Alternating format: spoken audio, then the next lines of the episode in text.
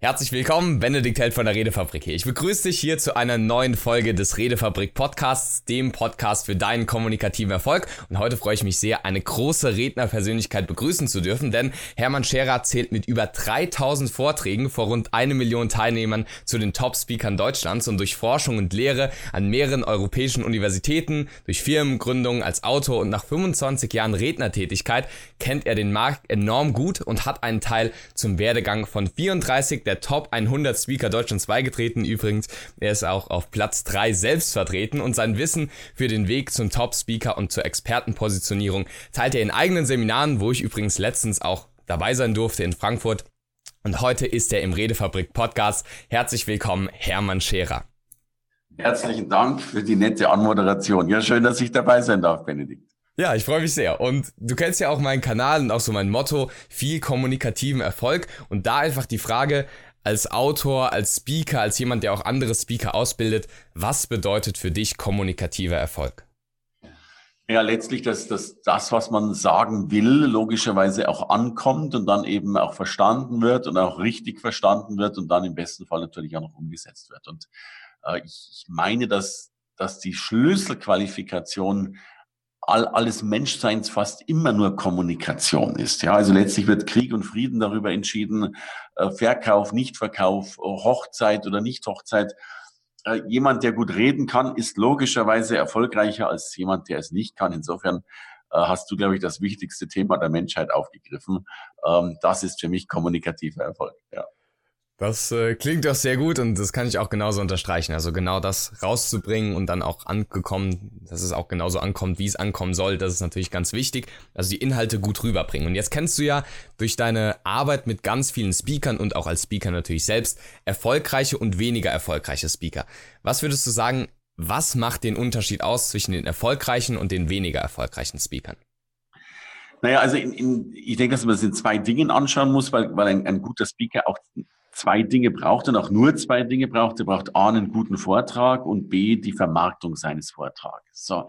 Wenn ich jetzt die kommunikative Seite anschaue, also der Vortrag, dann glaube ich, hat Speaking extrem viel damit zu tun, äh, eine Dramaturgie entwickeln. Was ich wesentlich wichtiger sogar finde als klassische Rhetorik äh, oder sowas wie Schlagfertigkeit oder Moderationsfähigkeit, die du gar nicht brauchst. Also bin ich in der Lage, eine Dramaturgie zu entwickeln eine Dramaturgie heißt unter anderem, um nur ein Beispiel zu sagen, es ist weniger Inhalt und mehr Dinge, die den Inhalt transportieren. Einer der Hauptfehler, den in meinen Augen gute Speaker oder pardon, schlechte Speaker machen, ist der, dass sie bemühen, sich in dieser zur Verfügung stehenden Zeit so viel wie möglich Inhalt reinzuhauen. Das ist zwar grundsätzlich richtig, vielleicht bei einem wissenschaftlichen Vortrag, aber wenn ich Menschen wirklich berühren will, wenn ich Menschen wirklich eben dazu veranlassen will, dass ich kommunikativen Erfolg habe, dann ist der Erfolg nicht gesteuert von der Menge der Dinge, die ich gesagt habe, sondern von der geringeren Menge der Dinge, die verstanden oder umgesetzt und angewandt wurden. Also lieber setze ich doch ein, zwei Dinge um oder verstehe ein, zwei Dinge, anstatt fünf Dinge oder 20 Dinge zwar gehört zu haben, aber sie nicht integrieren zu können. Deswegen sage ich heute, Education ist Transformation, also das Gesagte in etwas umwandeln. Und der zweite Spruch ist tatsächlich, äh, Wissen wird mit 500 Euro bezahlt, Gänsehaut mit 10.000 Euro. Und die meisten Menschen konzentrieren sich auf das Wissen. Hm, also Wissen zwar durchaus aneignen, aber nach deiner Meinung etwas kondensieren, sodass man das Wichtigste rüberbringt, das dann auch umgesetzt werden kann und das vor allem auch wichtig, so inszenieren, dass es auch umgesetzt wird, dass es auch gut ankommt und quasi dann die Dramaturgie darum spinnen. Und jetzt sagst du, dass es quasi hinausgeht über klassische Rhetorik, über Schlagfertigkeit, Moderationstechniken und dass dieser dramaturgische Aspekt, diese Inszenierung ganz wichtig für dich ist. Was bedeutet für dich professionelle Dramaturgie? Was sind da so die wichtigsten Punkte deiner Meinung? Na, also, also ein Punkt zum Beispiel ist ja, also, das fängt an mit so banalen Dingen wie einem roten Faden. Dann geht es natürlich weiter, dass du, dass du Kapitel hast oder scheinbare Kapitel hast, die in irgendeiner Form aufeinander aufbauen. Dass es einen möglicherweise so einen Schulterschluss gibt. Also wunderschöne Dramaturgie, die wir alle kennen. Ähm, Forrest Gump beginnt doch mit dieser weißen Feder, die da runterfällt hm. und endet auch mit dieser weißen Feder. Ja, also habe ich zum Beispiel so einen Running Gag mit drin. Äh, fühle ich mich wirklich getragen von dem Vortrag. Äh, weiteres Beispiel, wir sagen, äh, nicht die Fakten sind entscheidend, sondern die Bedeutung der Fakten. Ja, Fakten habe ich relativ schnell erklärt. Da, da habe ich vielleicht fünf, zehn oder zwanzig Fakten, wenn überhaupt.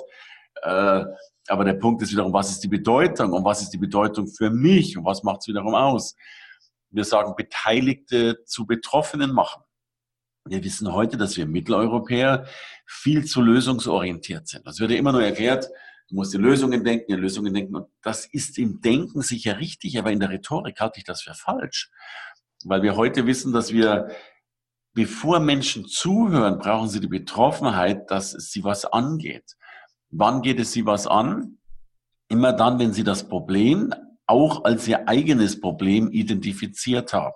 Also wir mhm. sagen Problembewusstsein vor Lösungsvorschlag. Und interessanterweise sind wir Menschen so, dass wir schon mal Lösungen geben, bevor beim Gegenüber das Problem klar ist. Mhm. Stell dir vor, du gehst morgen zu deinem Chef und sagst, du Chef, ich habe da mal eine Lösung. Und er sagt, schön, ich habe aber kein Problem. das nichts. Ja. Und äh, darum wissen wir heute, dass, dass viele, viele gute Redner mehr über die Probleme reden als über die Lösung. Und mhm. ich mache es noch härter. Ich habe mal die von zehn Jahren die, die Bestseller, Buchbestseller, Sachbuch gekauft und habe die, ja, ich denke, fast alle gelesen. Und mir ist eins dabei aufgefallen, die Top-Bestseller sind fast alle lösungsarm. Da ist natürlich auch was drin, aber es wird mehr über die Problematik geschrieben, die vorherrscht, als über die Lösungen, äh, die man dann angehen könnte, um die Problematik zu lösen.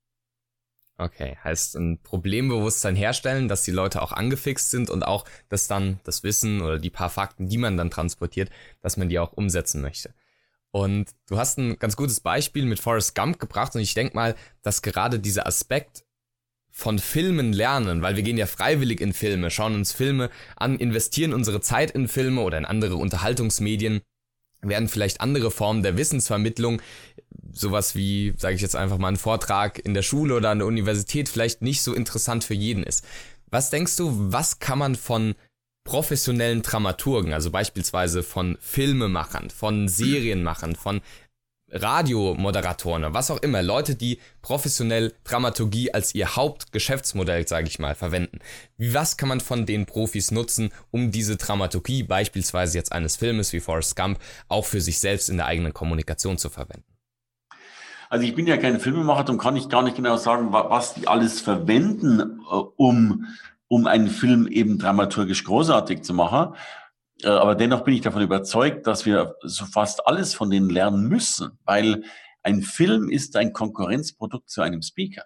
Mhm. Ähm, es ist nicht der Professor, weißt du? Ich, also es gibt jetzt, ich sage, ich habe zwei Extreme.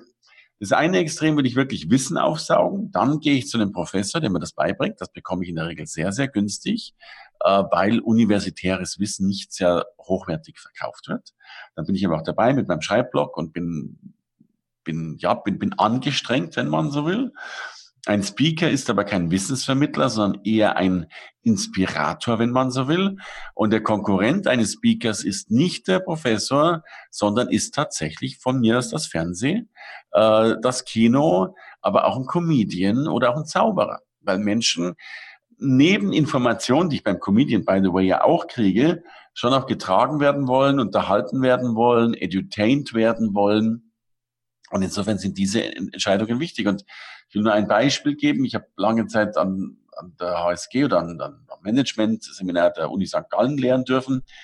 Und da werden, also logischerweise kriegen da die Studenten äh, Noten von den Dozenten, aber auch umgekehrt, die Dozenten kriegen Noten von den Studenten.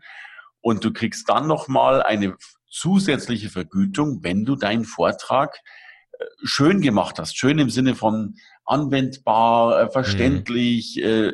motivierend zum mhm. Zuhören. Und dieser Bonus lag, ich glaube, bei 20 oder 25 Prozent vom Honorar. Also die haben extrem viel Wert darauf gelegt, wie, wie nicht nur welchen Stoff hast du, sondern wie bringst du ihn rüber. Was nützt das beste Wissen, wenn ich es nicht so weit wiedergeben kann, dass die Menschen Spaß haben, es zu bekommen. Also in einer Welt von YouTube und Co. Äh, wird Dramaturgie das, das Hauptaugenmerk dessen sein, um Aufmerksamkeit zu bekommen. Hm. Gerade auch in der Zeit, wo Aufmerksamkeit natürlich ein knappes Gut ist und da das äh, nochmal wichtig hervorgehoben werden muss. Wenn jetzt jemand, der Zuhörer hier dabei ist und sich so anhört, wie du über große Speaker redest, wie man, sage ich mal, Inhalte gut inszenieren kann. Jetzt jemand aber einfach nur, ich sag mal in Anführungszeichen einfach nur, aber er hat sich schon mal gefunden, eine Leidenschaft hat. Ein ja. Thema, für das er brennt und das er gerne mit anderen teilen möchte. Welche Schritte sollte er aus deiner Meinung als erstes gehen, er oder sie natürlich, um das Wissen dann auch mit anderen zu teilen und nicht die Eigenschaft der Leidenschaft oder diese ja, Begeisterung für eine Sache nur für sich selbst quasi im stillen Kämmerchen auszuüben. Meinst du jetzt bei der Vortragsentwicklung oder dann bei der Sichtbarkeit als Redner, wenn ich das so differenzieren darf? Genau, vielleicht was ist der erste Schritt davon? Heißt, ich habe jetzt ein Thema für mich gefunden, okay. ähm, Physiotherapie, Rhetorik, keine Ahnung, irgendein Thema für mich gefunden. Was ist dann der erste Schritt? Woran sollte ich zuerst arbeiten? Sollte ich erst ein Konzept ausarbeiten? Sollte ich es erst sichtbar machen? Mhm. Oder wie kann man da quasi vorgehen? Was sind so wirklich die ersten Schritte, wenn man jetzt noch nicht der Top-Speaker ist, okay. sondern jetzt erstmal die ersten Schritte gehen möchte? Habe ich verstanden. Also für mich gibt's immer zwei Parallellinien bei allem, wenn es um, um Reden geht. Das eine ist die Entwicklung des Vortrages und das zweite ist die Entwicklung, nennen wir es, des eigenen Profils, der eigenen Sichtbarkeit. Und ich bin ein großer Freund, immer beides parallel zu tun, weil beides auch seine Zeit braucht und das eine ohne das andere nicht leben kann. Will heißen, was nützt der beste Vortrag, wenn ihn keiner bucht? Was nutzt das beste Marketing, wenn du keinen Vortrag hast, den du verkaufen kannst? So. Hm. Das heißt, ich schaue beides jetzt an. Das erste, was ich tun würde, ich würde, wenn ich beim Vortrag arbeite, würde ich eine Lebensinventur machen. Das heißt, sich wirklich mal hinsetzen und mal gerne den ganzen Abend, den ganzen Tag, gerne auch mit einer Flasche Rotwein, wenn einem das dann leichter fällt, ähm, mal aufschreiben, was habe ich denn alles schon zu erzählen? Welche Erlebnisse hatte ich denn schon, sei es jetzt eben das Physiotherapie oder Rhetorik? Also was gibt es schon in meinem eigenen Leben darüber zu sagen? Warum das eigene Leben? Weil ich finde, dass es zum einen authentischer ist. Zum zweiten haben wir alle etwas zu erzählen. Und es ist auch viel leichter zu erzählen, was wir selbst schon erlebt haben, als Dinge im Außen zu suchen. Meine Gefahr, die ich häufig sehe, ist, dass die Menschen zwar ein Thema haben und dann aber tausend Bücher dazu lesen, die, die, was vollkommen richtig ist, aber vielleicht nicht am Anfang, äh, und eben tausendmal schon überlegen, was haben andere dazu gesagt und was sagt der und was sagt der, und dann, dann beginnt man so eine Kopie zu werden von Fremdwissen. Und ich würde erstmal deswegen die Inventur machen, was ist das, was ich dazu schon zu sagen habe. Und bei dieser Inventur kommt etwas auf, was ich die Banalitätskrise nenne. Bei all diesen Dingen kommt natürlich so ein Gedanke auf und so kann ich es erzählen und ist es überhaupt wichtig genug und wen interessiert das überhaupt schon? Aber diese Frage würde ich nicht stellen. Ich würde erstmal diese Inventur machen, würde dann auch erstmal versuchen, diese Dinge zu adressieren und zu kommunizieren. Das wäre der erste Schritt in der Vorbereitung. Und jetzt machen wir ein Profil. Also für mich ist ein, ein Speaker-Profil äh, das wichtigste Tool, um nach außen sichtbar zu werden. Also ein Profil ist digital gesehen ein Download, ein PDF. Das ist letztlich sehr vergleichbar mit der Webseite, keine Frage. Also wer ein gutes Profil hat, hat die Webseite fertig und umgekehrt. Aber um ein Profil zu erstellen, würde ich auch als ersten Schritt auch wieder etwas machen, was ich auch wieder Lebensinventur nenne. Diesmal aber keine inhaltliche im Sinne des Vortrages, sondern eine Lebensinventur. Wer bin ich eigentlich? Was habe ich schon alles gemacht? Was habe ich schon alles erreicht? Was waren schon so die Milestones in meinem Leben? Und warum habe ich dieses Recht, darüber zu sprechen? So. Und da beginne ich dann ein Profil aufzuschreiben. Wenn du ein ganz junger Kerl bist, dann fängst du halt im schlimmsten Fall mit einem Freischwimmer an oder irgend sowas, weil du noch gar nichts anderes hast. Mhm. Aber letztlich eben auch mit den Dingen, die dich halt irgendwo dahin geführt haben, wo du eben nun mal bist. Und, und das wäre dann der erste Schritt. Und das wäre auch mal, vielleicht ist das Profil dann auch nicht fertig, aber das wäre so das erste Profilgrundgerüst. Wer ist die Person und was kann ich nach außen tragen? Das wären in beiden Paralleldingen meine ersten Schritte. Alles klar, vielen Dank. Also dann beide Schritte quasi gleichzeitig oder parallel gehen, weil beide natürlich wichtig sind, weil wie gesagt, wenn der eine da ist, aber der andere nicht, dann fehlt halt je, äh, jeweils was und das ist natürlich wichtig, das ja. gegenseitig ausgleichen zu machen.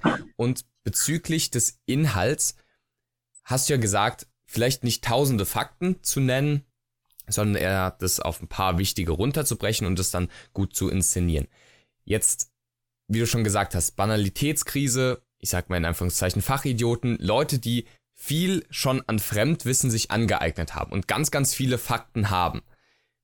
wäre ja jetzt falsch, die alle so direkt eins zu eins zu teilen. Haben wir ja schon im Interview jetzt gut gehört. Wie oder nach welchen Kriterien sollte man aussieben oder konzentrieren, welche die paar Fakten sind von dem großen Wissen, das man sich vielleicht schon angeeignet hat, durch die tausenden Bücher, wie du gesagt hast. Was sollte man quasi so als Kern herauskristallisieren und dann damit natürlich auch teilen? Naja, ich bin ein Herzensmensch. Also ich finde halt, du kannst immer dann am besten reden, wenn du Dinge erzählst, die dich selber interessieren oder die du selber großartig findest. So. Also wenn ich mir meine Fakten anschaue, dann schaue ich mir immer an, was, was ist mir selbst am wichtigsten. Ich gehe da sehr unwissenschaftlich vor, sondern wirklich nach der Frage, was will ich sagen, was berührt mich, was, was glaube ich, was die anderen berührt, was finde ich großartig. Und dann fallen natürlich viele Fakten heraus. Und jetzt kommt ja der Punkt dazu, nicht die Fakten allein sind entscheidend, sondern die Bedeutung der Fakten. Also was bedeutet das denn? Ja, also jetzt als Beispiel, wir können jetzt alle sagen, wir stehen vor dem Klimawandel. Damit ist der Fakt erzählt. So.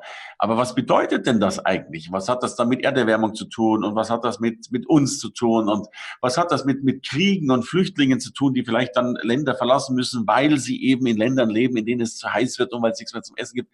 Also, und plötzlich beginnt ja eine, eine, eine Story wahnsinnig spannend zu werden, weil ich in Konsequenzen denke, in Konsequenzen mhm. schildere äh, und dadurch Dinge aufzeige. Umso radikaler ich sie aufzeige, umso besser bin ich. Äh, und dadurch bin ich in der Lage, dann natürlich auch Menschen zu bewegen. Ah, okay. Ja. ja. Also quasi wirklich vom, vom Herzen auszugehen und die für sich spannendsten Fakten rauszunehmen und dann in der Story weiterzuspinnen. Jetzt dazu auch eine Frage und zwar findet man in deinen Büchern, ich habe hier fünf Bücher von dir neben äh, mir liegen, ganz oben der Weg zum Top-Speaker, dazu kommen wir gleich nochmal, aber generell findet man ja bei dir wahrscheinlich Aussagen, die man in der Radikalität, hast du auch gerade schon kurz angesprochen, und generell in der Formulierung, vielleicht auch in dem Inhalt, so bei anderen nicht unbedingt findet. Was ist da aus deiner Sicht so der wichtige Punkt? Warum nimmst du teilweise so ja, radikale oder extreme Punkte ein und woher kommt das quasi oder quasi, was möchtest du damit aussagen oder was ist da quasi das Besondere, das Hermann Scherer vielleicht hat, ähm, das andere vielleicht nicht haben? Äh, drei Punkte. Erstens, Radikalität ist das Einzige, was uns weiterbringt. Das Wort ist dazu falsch gewählt, aber dann nennen wir es eben äh, extreme Konsequenz. Hm. Äh, positives Beispiel dazu, Steve Jobs, äh, Apple. Apple ist extrem konsequent gewesen im, im Styling, in, in der intuitiven Benutzerführung. Die haben da einfach nie aufgehört, immer noch weiter, weiter, weiter. Also es war ein positives Bild von Radikalität. Wenn du die Welt verändern willst, musst du radikal im Sinne von konsequent die Dinge zu Ende bringen. Viele, viele die Chinesen überholen uns in vielen Dingen, weil sie manche Dinge einfach radikaler angehen als wir. Hm. Ja. Wenn ich die Menschheit bewegen will, muss ich klar sein. So, das ist der erste Punkt.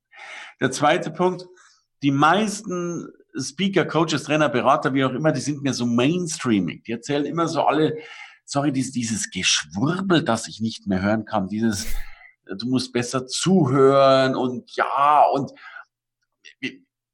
ich als Zuhörer fühle mich wahnsinnig gelangweilt, wenn ich Dinge höre, die ich nun schon 300 Mal in meinem Leben gehört habe. So, natürlich wissen wir zum Beispiel, dass wir alle besser zuhören sollten und dass wir das alle nicht richtig machen. Aber das sind keine Themen mehr, die ich unbedingt groß auf der Bühne bringen kann. Zumindest nicht ohne eine weitere Erkenntnis.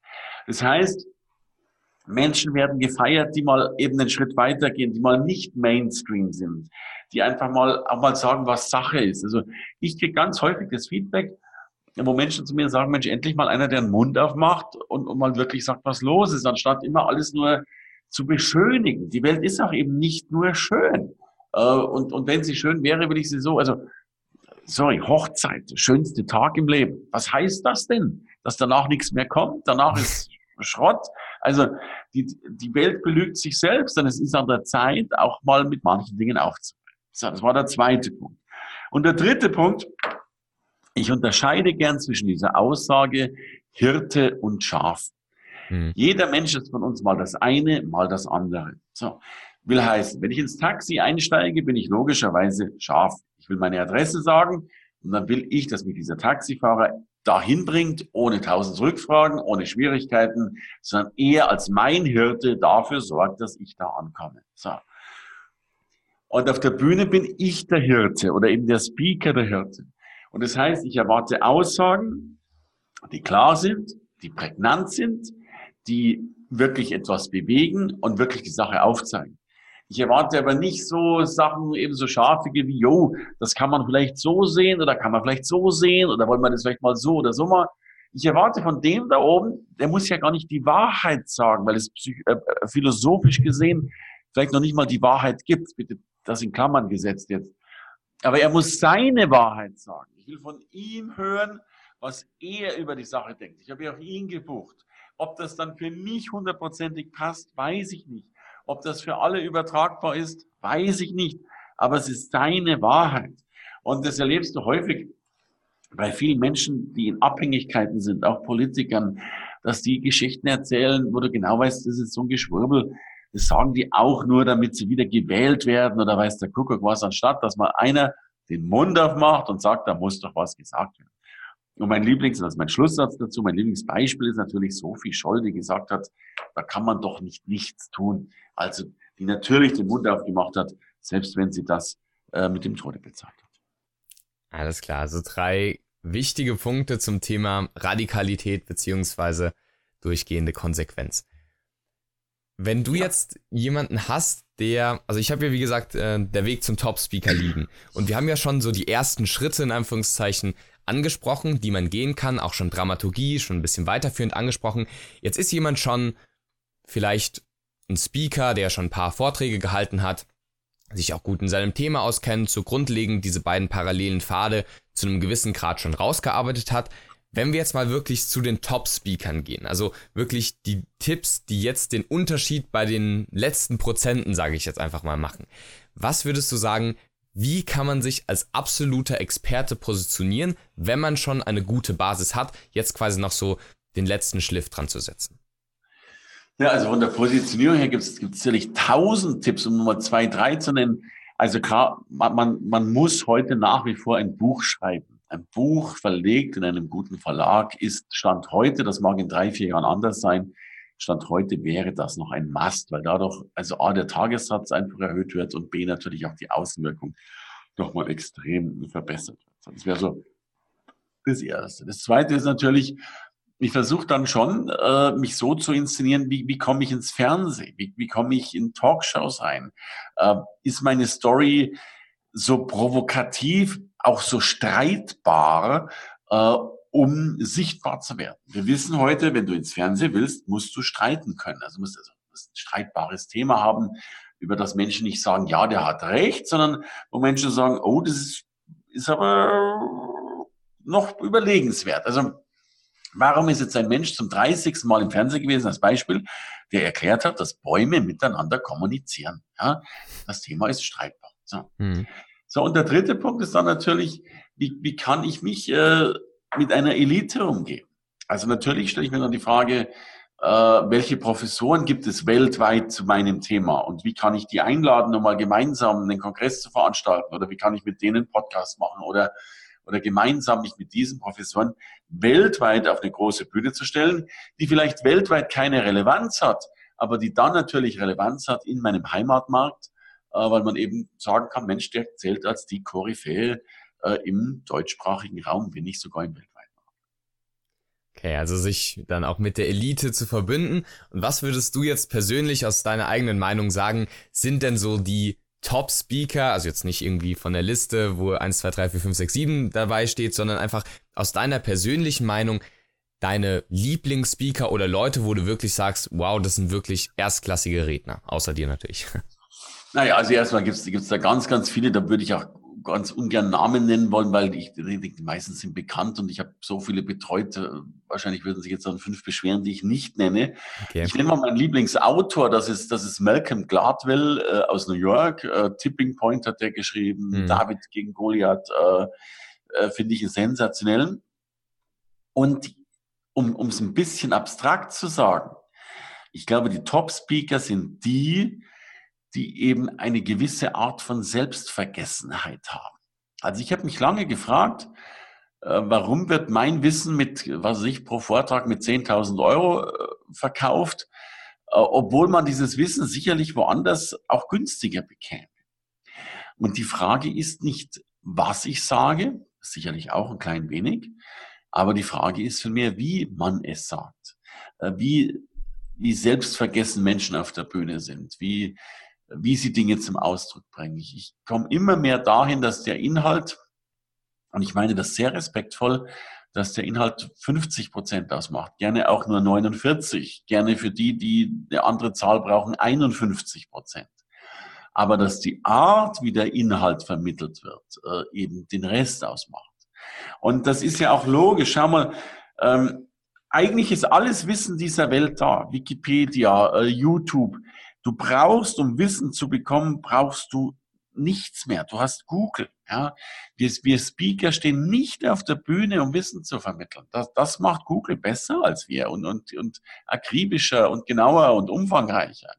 Aber die Frage, wie wir es tun, mit welcher Art wir es tun, äh, mit welcher Leidenschaft wir es tun, äh, das ist der Punkt. Ich, ich habe oft das Gefühl, dass, also man, manche Menschen sind auch bei mir, die, ich hatte jetzt jemand bei Mercedes einen Vortrag gehalten, da waren vier Vorträge hintereinander, weil äh, weil der, der Raum eben, was ich nur tausend Leute hat und dann musste man eben viermal den Vortrag halten.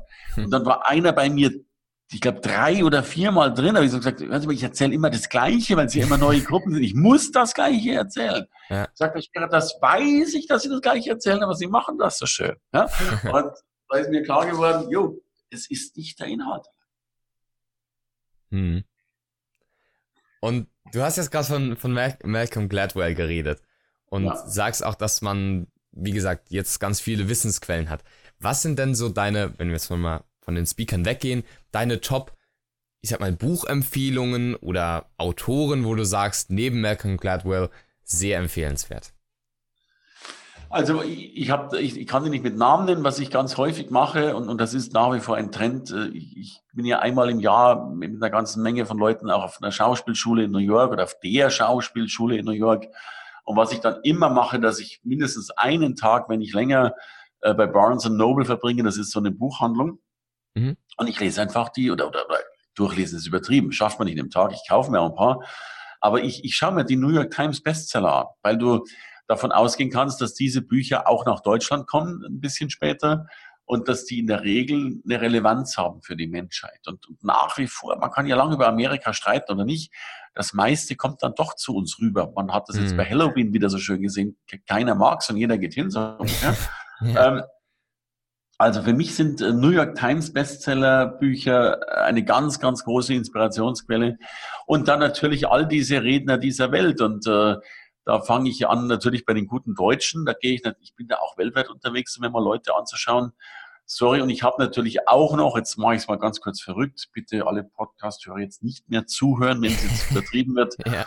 ähm, ich liebe natürlich auch sowas wie Schamanismus und, und Spiritualität, weil man von diesen Menschen ja auch unheimlich viel lernen kann, wenn mhm. auch wenn auch ganz anders. Aber auch von solchen Menschen lasse ich mich inspirieren, weil ich immer mehr feststelle, äh, die, die Menschheit, man darf jetzt wieder zuhören, ähm, die Menschheit braucht ähm, Orientierung. Also noch nie gab es so viele Optionen auf diesem Erdball wie zur Zeit. Vor, vor 100 Jahren haben alle noch mehr oder weniger ums Überleben gekämpft. Menschen brauchen Orientierungshilfen in allen Lagen, äh, auch in geistigen und spirituellen Lagen. Und äh, darum will ich auch in allen Dingen, ich will nicht sagen, informiert sein, aber einen Überblick haben über all das, was Menschen bewegt. Richtig, richtig cool. Also sich wirklich bei vielen verschiedenen ja, Themen, Menschen, Medien, also wie gesagt, geschrieben oder in persönlicher Form und so weiter zu informieren, finde ich auch eine ganz wichtige Sache. Also da auch nochmal danke für den Ratschlag an alle Zuhörer. Und jetzt zur letzten Frage, eine ganz offene Frage wieder, die ich allen meinen Gästen zum Schluss stelle. Und zwar jetzt egal ob als Speaker oder im persönlichen Bereich, was sind deine Top 3 Tipps, wirklich komplett frei ausgesucht, deine Top 3 Tipps für kommunikativen Erfolg? Für kommunikativen Erfolg wäre für mich erstens ähm, überkommunizieren. Wir stellen fest, dass wir zu schnell glauben, dass wir, dass es der Gegenüber verstanden hat. Und wenn wir glauben, dass wir es verstanden haben, hören wir auf äh, zuzuhören. Und wenn Redner glauben, dass sie es, äh, dass der Gegenüber es verstanden hat, hören sie auf äh, zu reden. Wir müssen Dinge besser erklären, das, das vergessen wir immer. So, das ist der erste Punkt. Der zweite Punkt wäre für mich Methodenwechsel. Äh, Methodenwechsel heißt, du musst, glaube ich, in der Kommunikation immer wieder, also, also mit, in alle Methoden wechseln, in der Art, wie du es präsentierst, sei das jetzt mit Beamer oder mit Flipchart oder mit wie auch immer, aber selbst im Meeting, hohe Stimme, tiefe Stimme, laut, leise, ähm, Menschen werden sehr, sehr schnell gelangweilt und, und wir haben die, ja, die, die Verantwortung zu tragen, dass das nicht der Fall ist. So, und der dritte Punkt ist für mich, äh, Content ist non-king, ähm, sondern die Verständlichkeit. Ich erlebe das immer wieder, sorry, äh, ich nenne keinen Namen, aber wenn ich mit Steuerberatern oder mit meinem ehemaligen Steuerberater zu tun habe, der erzählt ja so viele Sachen, von denen ich nichts, aber auch gar nichts verstehe. Das Interessante ist, die erzählen aber weiter. Und, äh, und ich sage dann immer schon, Mensch, äh, bitte aufhören und Co. Also Fachidiot schlägt Kunde tot. Wir haben zu viele Fachidioten, die anderen was erzählen, weil wir immer glauben, dass unser Gegenüber auf dem gleichen Level ist wie wir. Und das ist nicht der Fall, weil wir, also ein Steuerberater hat sich 30 Jahre mit Steuer beschäftigt, ich mich noch keine 30 Minuten im Leben. Äh, das heißt, äh, die Welt ist anders. Und ich erlebe das auch immer wieder, wenn ich Menschen Dinge erzähle, wo man dann sagt, geh runter, weil die sind Anfänger und du bist keiner. Und du willst ja nicht dein, mit deinem Wissen äh, brillieren, du willst den Anfängern helfen, da äh, abgeholt zu werden, wo sie stehen. Hm.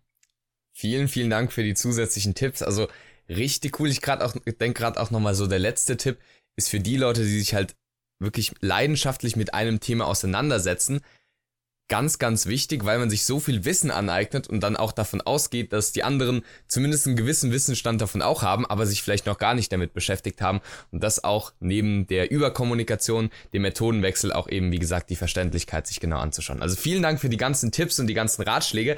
Wenn jetzt jemand hier zuhört und sagt, vom Hermann würde ich auf jeden Fall gerne noch mehr lernen, wie kann man dich finden? Wie kann man zu dir von mehr, also zu, zu mehr Wissen von dir kommen?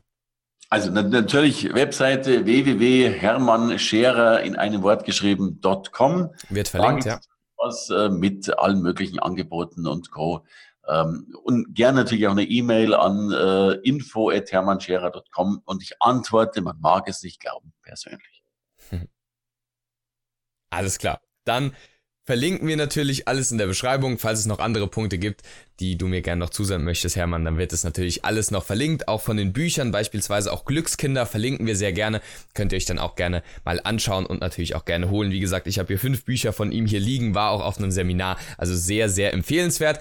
Falls ihr selbst diesen Podcast anderen weiterempfehlen wollt, dann freuen wir uns natürlich sehr darüber. Könnt ihr natürlich auch sehr gerne bewerten, dass wir wissen, wie der Podcast bei euch ankommt. Und dann nochmal vielen, vielen Dank, Hermann, dass du dabei warst. Ich danke dir, war mir eine große Freude und Ehre, äh, jederzeit wieder. Sehr schön. Vielen Dank. Ich wünsche euch allen noch einen schönen Tag und viel kommunikativen Erfolg.